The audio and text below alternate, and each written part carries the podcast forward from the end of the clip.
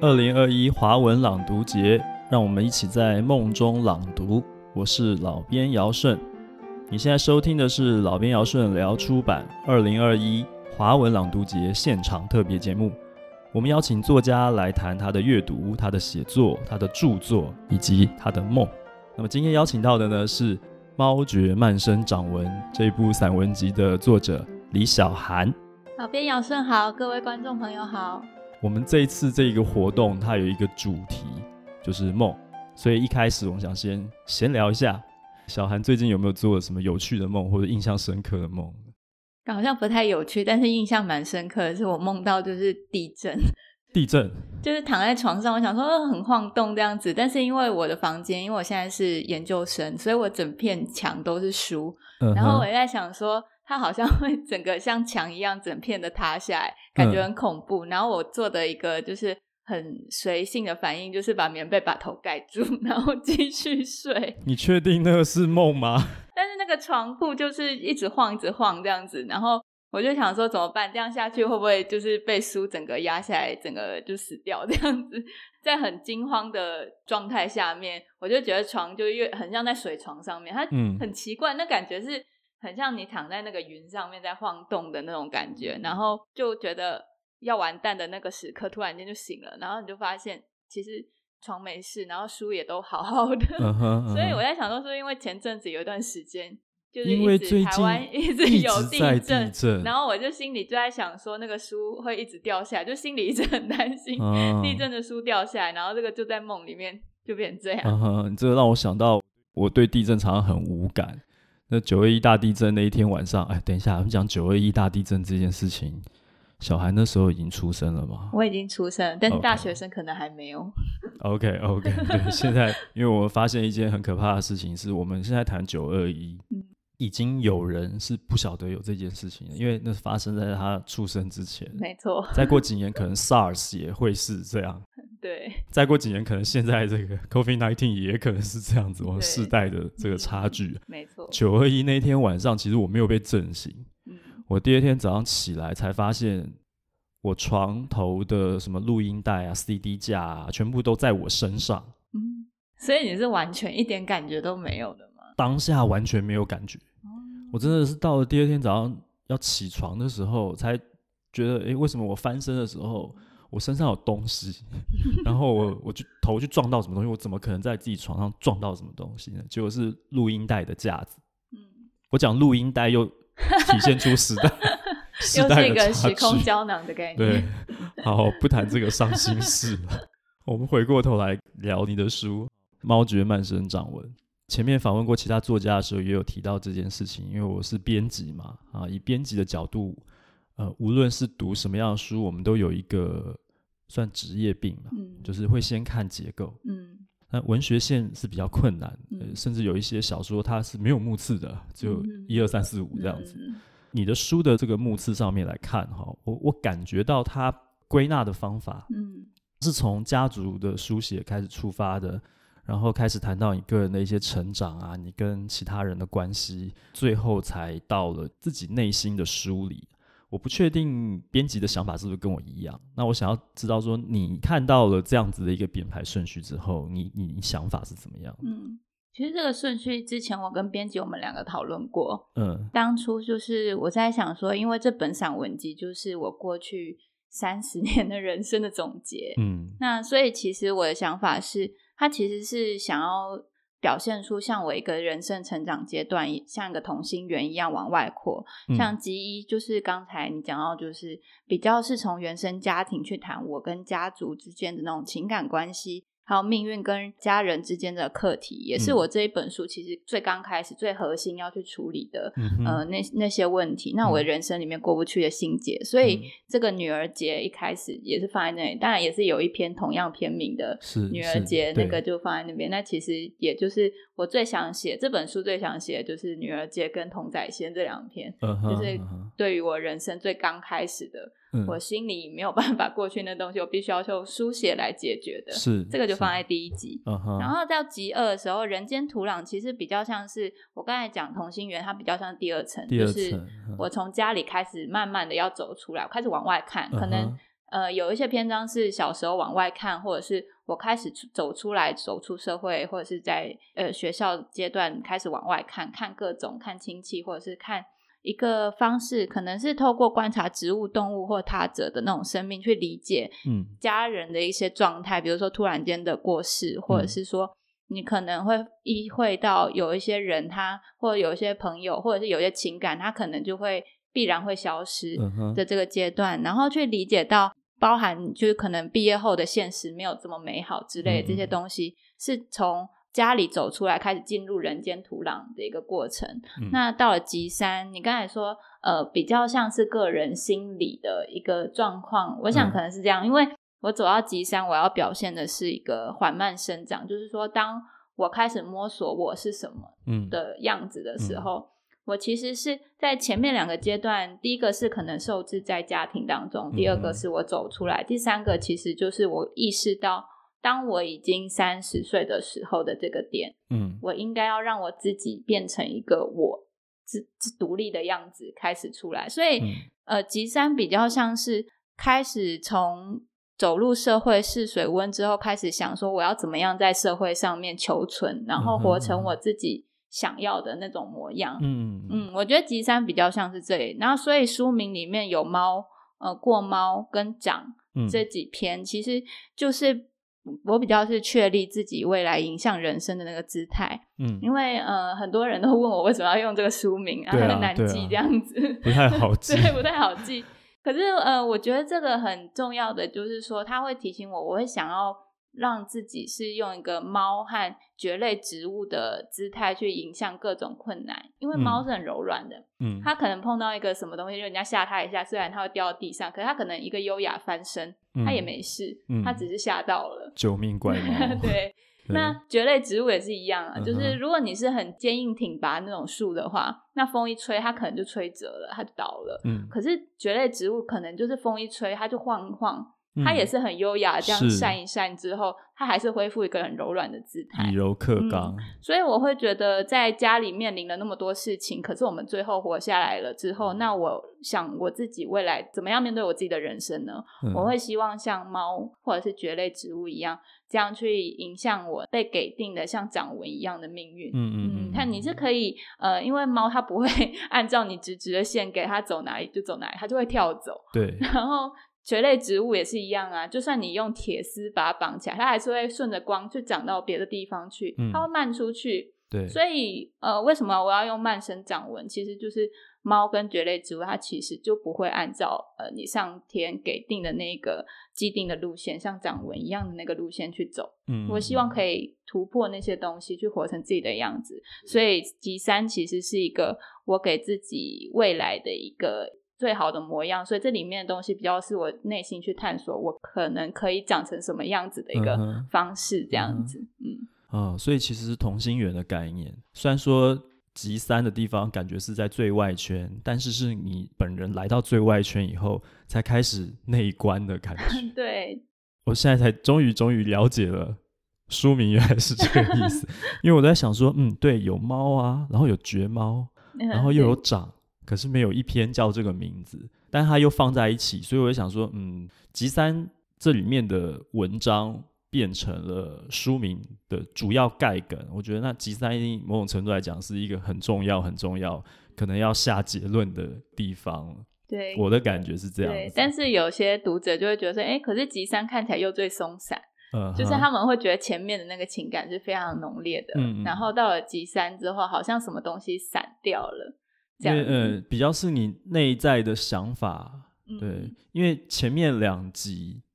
有很多很多的具体细节，嗯、也有很多很多，因为是生活中的对对对。人际关系的，所以情感丰沛的时候，其实比较能够引发读者的共感吧，嗯、因为也许有一些类似的遭遇、对对对类似的情况、呃，类似的挫折，嗯、呃，他会觉得说在。读极一跟极二的时候，觉得哦，我我懂这个感觉，或者说我被理解了这样的感觉。嗯、但是确实就是，当你在梳理你自己的时候，你又是如此的独特与众不同。嗯、可能外在的关系大家都会有类似的遭遇，可是内在的想法却是因人而异的。觉得可能是这样子吧。对对对，我自己也觉得是这样。嗯哼，你刚刚有讲到，就是说你觉得你自己会想要像猫或者是蕨类植物的方法去生活嘛？那你在猫这种动物身上看到了哪些特质？然后觉得你觉得你自己也是这样子？我觉得，嗯、像我文章里面有提到说，我有写到猫可驯，但是要看它意愿，也就是说。嗯，猫其实是非常有主体意识的动物，嗯、就是我们刚才讲，你你不可能叫一条走一条直线，它就会走这样子，它它会整个跳掉。所以在他们的小宇宙里面，它吃或不吃，它要出门或者是窝在家里，其实都是他们的自由意志。嗯，所以说，与其说是相似，其实我最刚开始是向往有这种特质，嗯、因为你可能从前面的文章也知道，我其实有很长一段时间觉得自己是被困在家里。对，嗯、呃，那我的成长经验是。在这种困在家里，然后你自己又是长姐的这种身份呢，很常就是需要看到长辈们的脸色啊，或者是遗像去做事，所以长期之后好像就会内建的这种比较体贴的这种性格，然后可能没有办法像猫一样很自然的就做自己，所以这件事情是我透过猫的身上重新再去练习，怎么样去看到说。怎么样去勇于表达自己各种情感或者物质上的需求？嗯哼。所以对于这件事情，为什么猫会被我放在很重要的一个位置是？是因为我从它身上看到它怎么样去可以很自然的去表达一些呃情感上的需求。可是我们可能在呃比如说家庭的一个结构里面，嗯、或者是很多人际关系里面，我们并没有办法做到这件事情。我反而透过另外一个物种身上，我才要重新的。再去练习这件事情，嗯嗯，所以呃，我会觉得猫对我来说很重要。但另外一个就是讲到说猫奴这件事情，猫奴其实我觉得这个词很有意思，因为你跟猫变成猫奴这个关系，不像是一个白纸黑字的契约，而是你跟它其实是一种眼神或者是情感互动当中建立起来的一种。嗯好像你就甘愿就是为他做一些事情，啊、所以那个主次关系是你们在这上面其实是合意的去，去、嗯、哼去敲定了这种默契。所以也就是说，它其实必须是人们在情感的欲求上面去做一个契合，然后你获得满足之后，你才会愿意降格为奴嘛。对啊。所以这个关系其实我觉得，呃。甘愿伺候猫的饮食起居这件事情，其实你如果说是换成什么妻奴啊，或者是子女宝宝奴啊，其实是我觉得是一样的。这其实是一种爱的表现啦。Oh. Oh. 所以我觉得人跟猫的关系，其实看成是人跟人的关系，其实也没有什么不可以的。哦，我突然突然了解了，因为我觉得说我不太。我不想要成为猫奴，就是、嗯、我就是有一个很强烈的感觉，就是凭什么啊？我为什么要去照顾一只猫？但是我很欣赏猫的性格，就就其实感觉有点像你看到的猫，因为猫是自由自在的。如果说呃正在收听这个节目的你，你有看过小韩的这本作品的话，你会知道在原生家庭里面。在你的人生际遇当中，其实，在环境的影响下，你的受到压抑其实蛮多的，嗯、所以会去向往猫的生活。这样说来，其实很合理啊。你自己自我的投射是猫跟蕨类植物嘛？但除了这些之外，你其实还写了很多很多动物植物方面的东西，有多肉植物啊这些这些东西。你不是说只是白描，像画素描一样把它写出来而已，你是有。把情感跟你的思维投入这个物件，所以你是怎么观察？然后你是怎么样让这些东西，我们日常生活中随处可见的东西，变成是你写作的题材，然后可以把它发挥出来的？我觉得有一方面跟我是高敏感人类 好像有点关系，就是周围，呃，而且我很喜欢观察吧，就是我从小就很喜欢观察。嗯，那另外一点是，呃，你刚才说像那种其他静物类，我觉得。比较困难是，我觉得他们没有一个生命体或什么的。可是我自己是因为特别喜欢动植物，嗯、所以对于各种生命体的东西，我可能会特别观察入微。就小时候特爱看什么 Discovery 那种、uh huh. 那种各种节目，uh huh. 对，所以从那个里面，就是一开始好像不是特意去只写动植物，而是说。从我小时候到一直后来的记忆里面，我特别去关注的，会会吸引我注意的，就天然好奇心的那种，嗯、就是动植物它本身的那个生活的状态跟样貌。当你去记得这些东西的时候，你好像就会在某个时间点，比如说你生命梦碰到某个时间点的时候，你突然间会想起这些东西，就它很像是一个记忆的。发射器或者是什么唤醒点，嗯、就是因为你有这个知识嘛，它会放在你的脑袋里面。嗯、可是你可能生活或者是生命碰到某个状况的时候，你会发现，哎，跟那个好像很像这样子。嗯、就比如说，呃，我里面想要昙花，就是不雕花那一篇，嗯、那刚好就是因为。写那个文章前后有那个花博嘛，嗯、然后花博那个阶段就第一次听到说什么有永生花这件事情，嗯、他就把那个昙花做成了那个永生花样子，弄在玻璃柜里。可是我偏偏小时候就有看过真的昙花开花的那个状态。是，当我在看到那个玻璃柜里面有点干瘪的昙花的时候，嗯、我就想说不是这个样子，它不，是这个样子，它、嗯、的那个时候它被。注入蜡油的那个时刻，嗯嗯，其实他已经死亡了，嗯、他并不是永生，他只是标本而已，他已经没有生命。所以这件事情就会让我去想到，就是我大伯车祸的之后的那个阶段，因为他后来就被医生判定其实是要变植物人。嗯，那那个阶段，其实我们其实要想的是，当一个人。他已经被判定变成植物人，他没有办法再跟一般正常人的生活的状态一样的时候，嗯、他已经飞升，就是对我们来讲，嗯、他就是已经飞升了。让他进入那个像永生花的锁在玻璃柜的那个干瘪的那个姿态，这样是好的吗？嗯嗯。其实我那个时候是有有想到这件事情。嗯嗯。如果我那时候看观展的那种感触那么不舒服的话，嗯。那我其实就会回想说，我们家人最后讨论了很久很久，最后决定就放弃那个急救的签签的那个急救的那个，嗯、其实是一个很沉重，但是也是很对的决定。是是是，对对对。那后来我们不是会有瞻仰仪容什么的吗？嗯、其实我就看到他遗体，其实笑得非常的慈祥，嗯，就是他笑，然后从此我们就知道怎么样去安身立命。嗯、我觉得那个东西是。透过我之前对于植物的那些感触，包括我前面可能那里面用了一个 蛮长的篇幅在描述那个花怎么样的开，这样子，是对，因为真的是好漂亮哦，我就现在还是没有办法 忘记。我不知道为什么我们那时候租的房子其实后面都是山啦，所以我小时候很长就就。观察到很多后山的东西，嗯、哼但尤其是那一盆昙花晚上开的时候，我就是守在那边看诶，嗯、就是从它开到谢的那个，人很快就其实很快，大概就、啊、其实也说快也没有说很快，就一个小时、嗯、一两个小时，可是它很慢很慢，可是它还有在动诶，真的是非常的对慢，但是又快。它在动的这个过程，然后它开的那么漂亮，然后饱含水分的那个花瓣透光的那种姿态，你就觉得。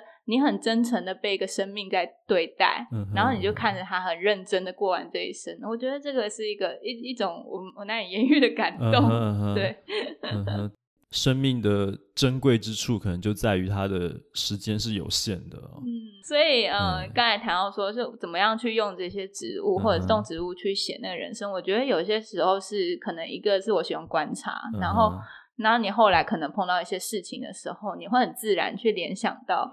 一些可能可以放在一起对话的东西，嗯哼，嗯哼，我觉得很多时候是你边写的时候，它是会自己跑出来，哎，嗯，就是我我脑袋状态里面会是这个样子，好像不是你特意开始去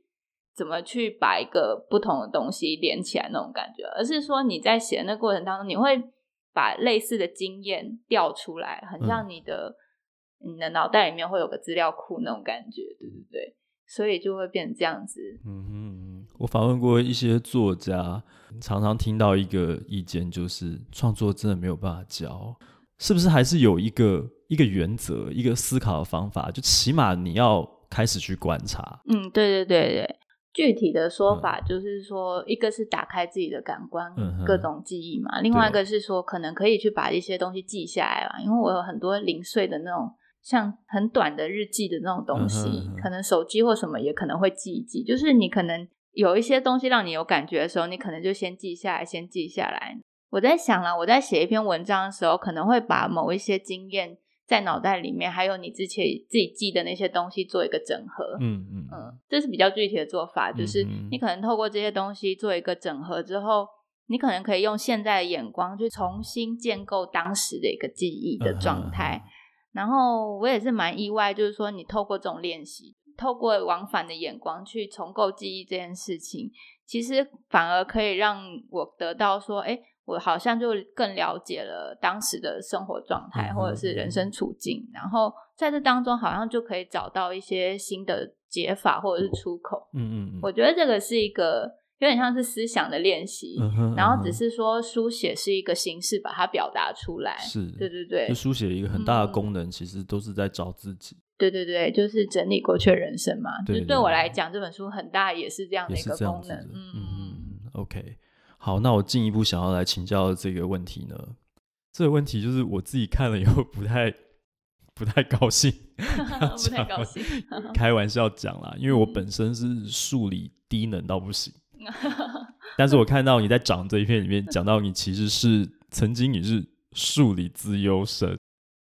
对不对？这好像不应该写。如果我想一想好像，应该只是成绩刚好到被分到那边去吧，好像是这样。就是说你是对啊，你是说数理资优班的学生嘛，然后你填了文组，对，然后你提到一位老师，其实你提到两位老师，我的印象都蛮深刻的。一位就是一个数学老师，然后这个数学老师他是很爱好艺术的，嗯、他平常穿着打扮就是呃非常的鲜明，对，就你无形中有受到他好像在。呃，把数学放下来去追艺术这件事情呢，嗯，你好像有受到这个影响。嗯，那另外还有一个就是另外一个老师，就是法镜的那个，就是他，他会抓那个男生女生谈恋爱什么，就是他是比较神经质的那一个。嗯，这个其实让我想到一个访纲上没有，可是我想问的问题，就是我其实一直最近一直都蛮。呃，相信一件事情，就是说，你如果要成为一个优秀的文学作家，你真正去累积你的呃阅读跟对于文学之美的那个质感，最启蒙、最黄金的时候啊，其实是中学的那个阶段。但是我们的教育很难，可能就是因为这样吧，很难，因为呃，教育制度的目的都是好像要把这些中学生送送进大学，我就功德圆满，所以有的时候求知这件事情变成是功利的。变成是考试技术的，比较少会停下来好好的去培养所谓真正对美的这个质感。嗯。那班上有一个这样子神经质的老师，又有诸多限制的情况下，其实很多人在这个制度里面就，就我觉得某种程度上来讲，可能也是因为这样，慢慢丧失对美的感觉吧。所以你自己在那样子的环境下，你怎么样去培养啊？我就是说你在中学时候的阅读量啊。有没有什么对你来讲是有启蒙意义的作品，或者是或者是作家？嗯，你觉得？我觉得先回答前面那个问题吧。嗯嗯、一次丢太多问题出来，对，有点长，长到我有点忘记前面问 题。但是这个数学老师很，我觉得他给我的不算是学科上面的跨界的那种选择，而是说我在他身上看到一种明亮的特质，嗯、就是。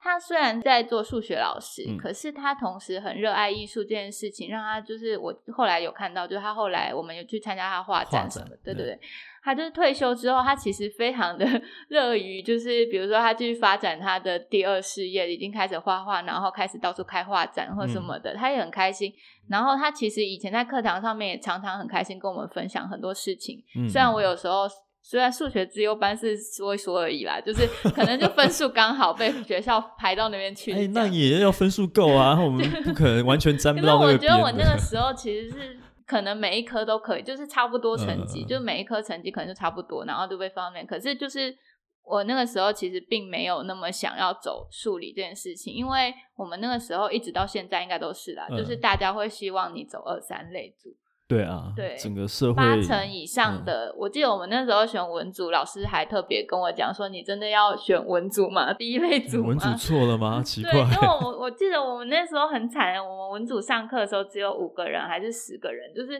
全班四五三分之二以上的人全部都是二三类组。嗯，对，就是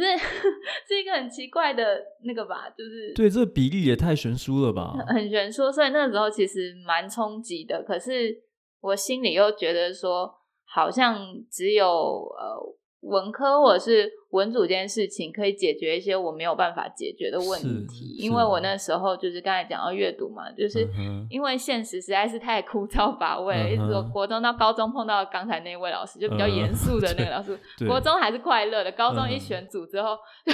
换了一个超级可怕的老师，这真的很。可怕。但是因为。他就是升学班，我想应该就是升学班的关系，他就是要断绝你所有的呃外在影响，让你。主要就是努力去考大学。对。我觉得这个制度其实后来想一想，觉得蛮残忍的，就是对那个老师也好，对我们也好，两边都是压力很大的，所以他才会那么神经质。嗯、我觉得是那个体制让他变那个样子。就像你说的，就是结构。造成的那个错误好像没有办法归因在个人。对对对，因为他也要有学校的压力，就是业绩压 力，他有业绩压力，他要对，非得要看我们全班都上国立大学这样子，他有那个背负那个压力，然后我们也是因为他影响到我们，嗯、所以就变成大家的生活都很苦闷。嗯、在那样的情况下，其实我根本不记得我课内写，就是课内读了什么东西，对啊，我都在看课外书啊，真的会这样啊，就是 对当时的课业完全没有什么印象了。嗯嗯那反而是。偷偷在读的课外读物会会变，反而变成你的养分。对对对，会这样，因为你又想要逃避，逃避现实之后，刚开始就会跟大家一起去看那些很轻松的东西啊，比如说那些轻小说啊，或者是什么，也是以前也是有那种什么穿越吧。对啊，就是觉得不要在这里就好这样子，娱乐性 啊，对，还是不要在这里，想要穿越到另外一个就觉得家里也很困难，学校也很困难，就不想要存在这个遁逃的空间，想要遁逃，然后你就让你就会看。看一些比较轻松的，然后再感觉好像让你有一点美感，但是又轻松的，可能就是怎么躲躲小雨吧。Uh huh, 就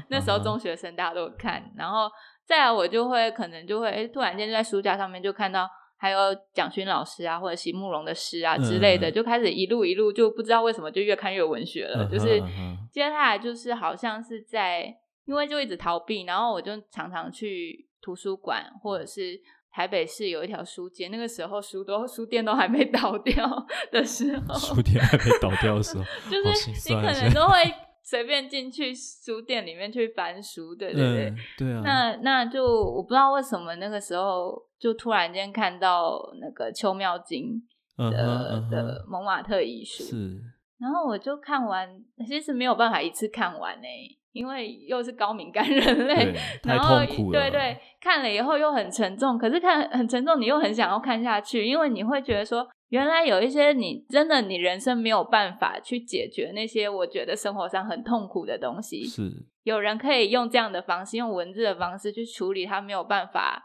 处理的那些感情的缺口。当然，我那个时候可能还小，没有办法像现在表达这么清楚，可是我就知道说那里有个出口，嗯。嗯，这条路好像是我可以往下走下去走走看的，因为我现在觉得我心里有什么东西卡住了，我现在没有办法。嗯、因为我书里面如果看了我书，大家就知道说我大概也是中学那个时间是最痛苦的，嗯、哼。包含家里的压力，然后刚好那一段期间我的奶奶也是癌症，嗯、然后所以我们又除了家里自己妹妹的状况之外，嗯、又还要我可能因为长 姐，嗯、就可能还要特别就是。推奶奶去做化疗，去医院做化疗啊什么的，嗯嗯、就是那个时候会觉得很多很多很负担的事情，学校也是，家里也是，压得你喘不过气。可是你就会发现说，原来也是有人是很辛苦的在活着，是。然后他用文学或者是用文字，至少那个时候还对文学概念不是很清楚的话，你就知道有人在书里面写了这样的东西，嗯哼嗯哼，那个时候就可能那个时候吧，就会心里。悄悄的 就种下一个种子，就是说，也许有一天我可以解决掉我一些烦恼，或者是我没有办法现在没有办法表达那个东西，嗯嗯用书的方式或者用文字的方式去解决，嗯，然后后来其实就是读了很多很多其他的书这样子。嗯，当然这件事情我后来现在回过头来想，确实是我完成这本书之后。虽然可能里面中的篇章就只有几篇，可是我真的就是写完之后，好像就解了一些什么东西。嗯哼，对我来讲，呃，很多过不去的那种情绪啊、心结啊，或者是愧疚、悲伤、痛苦那些东西，写完的时候，真的就很像毛孔被打通一样，好像可以更清爽的去面对往后的人生。嗯哼，那我好像这样讲的话。好像终究还是被文学 救赎了，这这种感觉。对啊，对，因为你在文章里面有写到说，你还是不太清楚是文学是如何网罗了你 嘛？对对对。对，所以我想要问的就就是就是你现在慢慢知道说，哦，原来你是这样被文学网罗的吗？可以这么说吗？还是？好像是可以这么说诶，就是因为你一直想要，心里从中学的时候就想说。不管怎么样，我大学都填中文系嘛，不知道去哪个学校都可以。嗯、但是我就想说接近看看，是不是有一天可以做到这件事情。那当然也是大学毕业过了很久之后，我才 写成这本书。可是对我来讲，就是比如说我后来硕士班毕业去杂志社工作也好，嗯、或者是我终于还是回来做文学研究这件事情，嗯其实对我来讲，好像是一个我不想要离文学太远的距离，去找一种维生的方式，然后慢慢慢慢累积起来的。嗯哼，嗯哼。所以从这方面来说，那这些经历其实也为我的文学创作也注入了一些养分吧。嗯。所以你说怎么样网罗我的人生嘛？其实我意识到的时候，我觉得我人生已经 脱离不开文学了，真的就是这样一层一层织进来的。嗯嗯嗯、所以。我后来想网罗，应该就是这个意思。嗯哼，就已经慢生，对，真的，对，就已经织在织在一起了，无法拔开。你在念博士班之前，有在杂志社当过编辑，是文学性的杂志吗？对对对对。然后也做采访编辑，也访问过很多人。我想插出来问一个问题，但是闲聊的。你有一篇讲到那个山枪，嗯，那是林雨涵吗？对啊，对啊。好，没事。对，茶茶金很好看，对，对，对，对，很有趣。你就觉得对他的感觉，就真的是像三枪这种奇妙的动物一样吗？对，因为我那是我第一次遇到。文学作者以外的有双重身份的作者，嗯嗯、然后可他给我的反应就是很像很像某种小动物，就是因为我不是我很爱观察小动物，对啊，那对确实就是他的那个反应或者是眼神灵动的感觉，嗯、就是因为他也很喜欢喜欢三枪嘛，就是就让我有一种真的是有这种看小动物的感觉，嗯、我觉得蛮有趣的，然后他又很好聊这样子。嗯他的书好像就是叫《三枪图书馆》，图书馆，我就想三枪阅览室没有，是三枪图书馆。对，我就觉得蛮有意思的。嗯、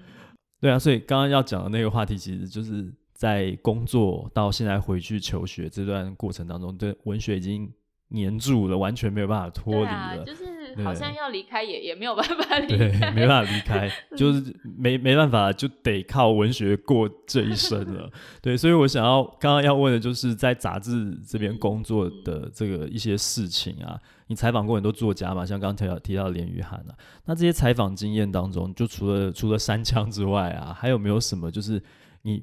印象比较深刻的一些比较特殊的？时刻，也许是某一位你访问过的作者，他给你的回答，或者说他给你的一席话，然后那个对你来说是有当头棒喝的感觉，或者是茅塞顿开，或者是曾经我一直过不去的结，反而是他的一个回答，瞬间莫名的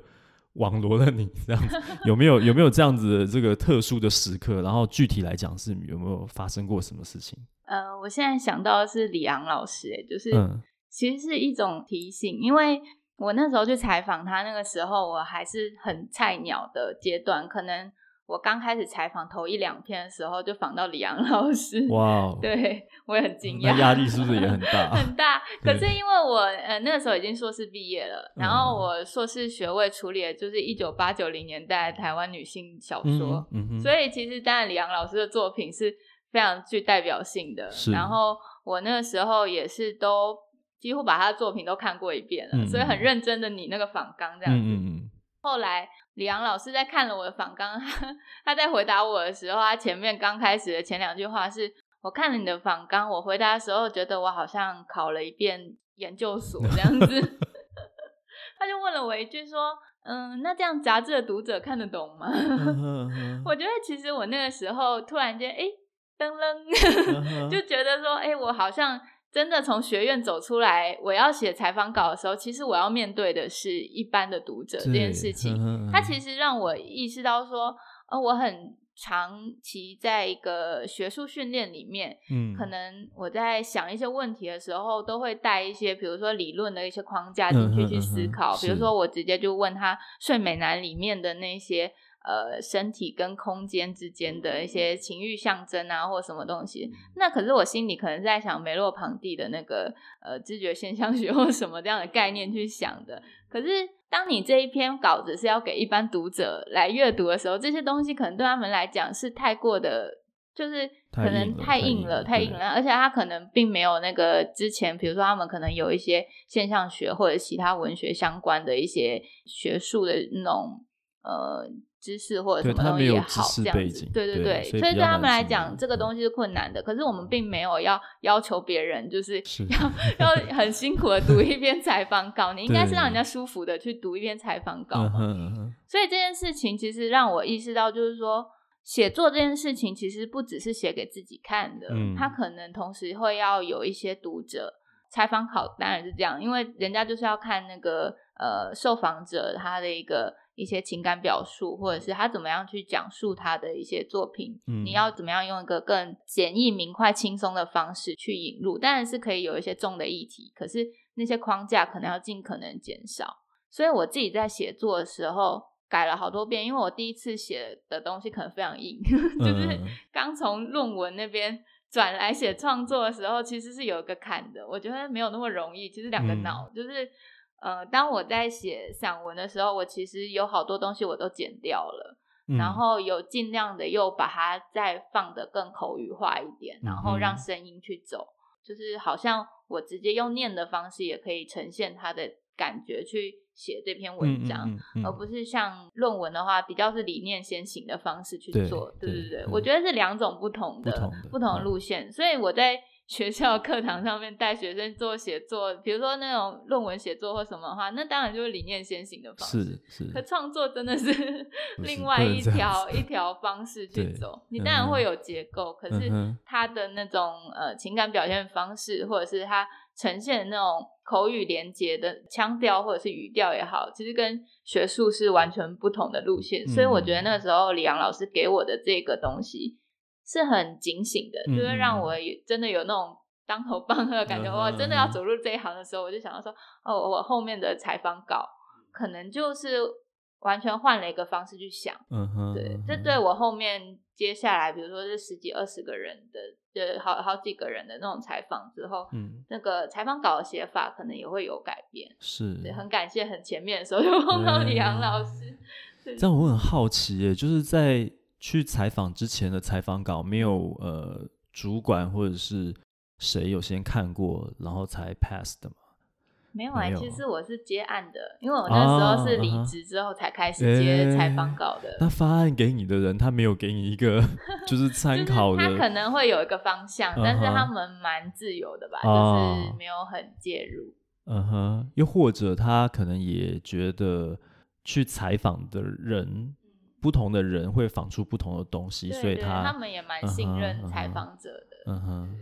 呃，因为因为我自己是编辑，所以我时不时会跟身边周遭的亲朋好友们会聊这件事情。我发现其实大家的阅读量真的都很低，对，不在这个圈子里面的人，其实真的就是很难啦，很难很难进入。在这边有一个感慨，不是说呃心理励志类的书不好。而是我发现现在太多太多，就是他有保持阅读习惯的人啊，都不读文学作品，可是却一直在读心理励志类的东西，好像文学线的作品被他们在功能性上取代掉了。你有没有这种感觉？就是会对，会有这种感觉。其实大家还是需要文学，就像我当初为什么看到《秋妙经》这么震撼一样，就是你知道你的情绪，或者是你没有被照顾到的那些东西。他还是要有一个文字去包纳它，对啊。可是当大家觉得那个门槛太高的时候，就会退却。他可能会选择一个比较好入口的东西，对。那所以就会变成是那种疗愈的那种比较简单的书籍，可能就会很容易大家就会去接受。它甚至是很功能性的，条列给你，你要 step one, step two, step three，然后 OK，你的问题就解决了。大家好像不想要透过文学作品去推理、去找答案了。就我观察课堂上面这几年大学生的习惯吧，阅、嗯、读习惯，因为我觉得他们是一个非常活在网络的时代，对。就是不像我们早期，可能还很多书籍在 喂养我们。他们可能都是从网络读 IG 文章，然后呃 FB 文章都可能嫌老这样子，就太长了。对，所以他们五百字可能就已经是极限的一个状态。他们很想要快速的从短篇幅里面达到某一种功能，嗯嗯，或者是效用，或者是能够解决他的一个问题。他们很想要很快速做到这件事情。可是文学没有办法快速，没有办法快速啊。然后包含你的生命，其实。实没有办法，有一些问题没有很办法很快速的去解决。有些问题是无解的，你反而是要学会跟他共处。嗯嗯，没错没错。可是我觉得现在整个的生活状态，包含我们社会状态，其实都逼得大家要很很赶，对，逼着大家一定要去解决问题，对对，很快速的要得到什么答案，要得到什么马上的效益，这件事情其实让大家变得很辛苦。对，但其实都很焦虑。对啊，其实就徒增焦虑而已，因为真的没有办法解决问题，他就是没有办法解决。好，那想再进一步问，除了刚刚提到的李昂之外呢，还有没有你心目中的，就是华文现代文学在你心目中堪称典范的作品或者作者？如果说要说典范的话，我觉得。呃，像杨牧老师的散文集跟诗集，嗯、我觉得他就是在，比如说在华语的那种各种调度上面，或者是各种，他可以把古文或者是把现代文的东西都弄得非常好。他他其实里面展演了那种，我可以知道文字的那种。使用程度原来可以这么辽阔，是让我是我是透过那个杨牧老师的散文跟诗里面去感受到这件事情的。嗯、我觉得其实很少作家可以做到这一点，然后包含他自己又有外文的训练，对、嗯，所以我觉得真的蛮厉害。所以大家还是有空可以 看一看，就是对，杨牧老师的《其来前后书》啊，或者《长短歌行》啊之类，就是里面对于文学的那种思索跟意象，还有语调的调度都都很精彩。嗯嗯，那如果小说的部分的话，我个人是很喜欢李渔老师，嗯嗯，写温州街的故事的，的对对对，嗯、我觉得李渔老师他的文字其实是很舒服，就读起来很像是那种你好像在看一个水墨画长卷的那种很淡淡的那些很细致的文字去铺展一个画面，这样很漂亮。可是它里面要谈的东西可能会很沉重，嗯，它是。淡淡的把那个时代背景跟里面那些人的一些创伤，是用这样的方式去铺陈出来的。嗯、包含他温州街的故事里面，其实里面好几个都在写白色恐怖，可是他写的那个笔调又不是那种呐喊的那种，不是，他不是那种方式，他、嗯、是用一个让人沉思再三的那种方式去表现。你可以知道他那个场景后面有多美，他就有多痛。嗯哼，对，这种感觉其实就是文学可以。带给你，但是其他东西没有办法带给你的东西，这样是这样。一般人好像就是你痛了就哭啊，大叫啊，开心了就笑啊。就是对，回到刚才上面，就是大家很喜欢直接的那一 种。对，但其实有一些东西你要停下来想一想，然后有一个反差，嗯，对，那才真的感受到哦，那个那个极致，那个精准。对，那那还有一些比较短的那种散文的话，我自己是很喜欢柯玉芬老师的那个，嗯、像《浮生草》《洪荒三叠》的话，就有一种静静的，但有那种安静明亮的智慧在里面。我、嗯、我觉得是这样。有时候你人生觉得有点阿杂的时候，就翻一翻，就觉得啊还不错这样子。对，对对对，多给我们文学线的一些机会，心理力之类的书。对，哦，不是说的开卷有益啦，对，我们都鼓励，只要是阅读都好的。对，对，对，大概就是就是这些这样。嗯哼，那最近有在读什么？嗯，比较新的书吗？比较新的，目前就是在读陈玉轩的小说，嗯，就是那些狂烈的安静那一本书，嗯、应该是最近才出版，最近出的。然后因为我的书里面有一篇是写《繁花》，就是那一篇就在讲说我在大学带助教班的那些经验。那其实玉轩这本小说，他就是因为他自己本身也是教育第一现场的中学老师嘛，嗯、他就是。目我们都曾经目睹说，学生在基层教师之间，就是在教育现场里面，有一些能做到跟不能做到的这些事情。是是。那其实大家都很无奈，可是 就一学生也很痛苦，老师也很痛苦，很痛苦，可是每个人都没有办法改变这个痛苦。对，制度就是这样，就是这样子。当然，这一本小说其实不是不太像那种什么教育界白色巨塔，不是，它不是直接从校园去揭露这种体制内的腐朽，嗯、它不是这样，它是透过去描写那种，比如说每个小孩子他原本的家庭状态是怎么样，他可能从校园外面，或者是他不直接写校园，他可能写那些小孩回家之后家里发生了什么事情，然后爸爸妈妈发生了什么事情，嗯、有人为什么非得要去坐牢或者什么东西之类的。你会看到说，每个人在每个人的角色里面，真的都被命运推着走的，不得不然就变成了这样。对，然后对最初也没有人 想要变成这样，嗯哼嗯哼，但是这这当中，他其实是写了好多不同的关于呃，也许是不同时代的学生，他们长成了中年人，嗯哼，呃，也许是他们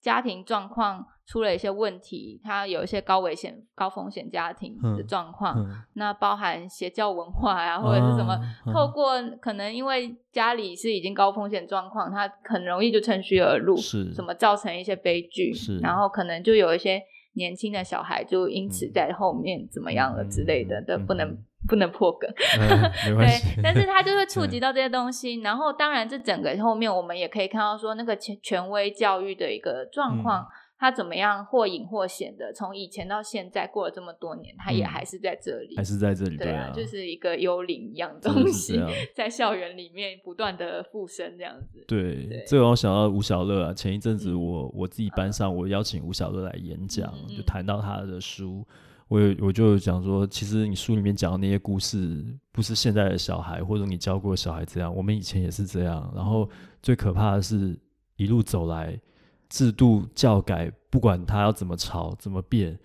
结果还是一样啊！大家还是这 中学的阶段的人，永远都是这样子，就不知道什么时候才会。但我们就是在，就算我们是在高教继续升学的人好了，然后我们也会觉得说，大家不是都已经想说在推动各种更好的教育，或者是所谓的教改之类的，但是为什么在第一现场还是跟三十年前一样的？可能就是整个社会的需求，嗯，反而是跟教改背着走的感觉，嗯，对，就是一样，还是整体社会氛围还是偏功利啊，偏效果啊，偏你未来的财富自由还是什么财务传承这些东西，就眼里面只剩下这些东西的时候，对于一个人的成败，以你可以赚多少多少钱来论定的时候，很多东西就你怎么改也没用，就变成。他就会翻转成另外一种制度来对付你，就是他最后要睡醒的目的还是一样。嗯，对，我们还是先不要把话题讲那么沉重，好悲伤哦。就我觉得后面是这样子。对，就是，但是我们要学会跟他共存。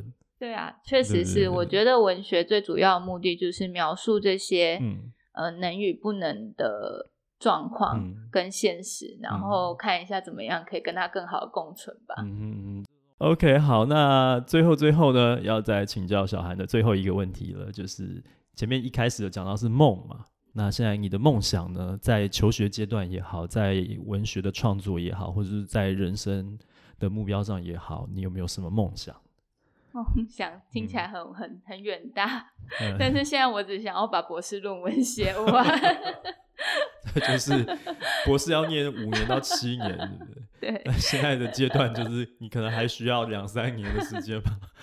对。对，但是呃，简单来说，就是因为我们刚才讲，就是包含这两年新冠肺炎的关系，嗯、然后你也知道说。以前的那么稳固的时代，你定好一个目标，可以朝它稳稳的走过去的那个时代，其实已经不在了。嗯，就算我现在拿到博士学位，我也不一定变成可以完全变成呃大学老师这样，那中间可能很崎岖，嗯、因为少子化嘛。对对对，对，对，对。那每个人有自己的科系毕业之后，也不一定都是走跟自己领域相关的一个工作，所以每个人都在找机会，每个人都在边走边看，然后。看看这个世界带给我们带来什么样的浪潮，然后在里面可以怎么样的稳住自己。嗯，我觉得这件事情是。呃，这两年获得最大的收获。那在写作过程当中也是啊，你一开始可能你想写的是那个，但是写到后面以后就变成另外一个东西。Uh. 有时候写作也是这样子的。也是这样。Uh. 嗯，但是我就觉得说，那我写完这本书之后，其实对我的人生来讲，就是我觉得过去的事情可能写完了就结结束了，然后好像有些东西解掉之后，那未来还有很多的变化我还不知道。但是它如果有什么样的变化，我就可以用一个。呃，比较从容的姿态去面对它吧，就是，嗯哼嗯哼，可能就是主要还是先毕业啦，嗯、然后文学的话，反正就他已经网罗我了，所以怎么样我都会在这条路上，对对对，对，就是猫的精神哦，对对，随遇而安，嗯，OK，今天非常感谢小韩，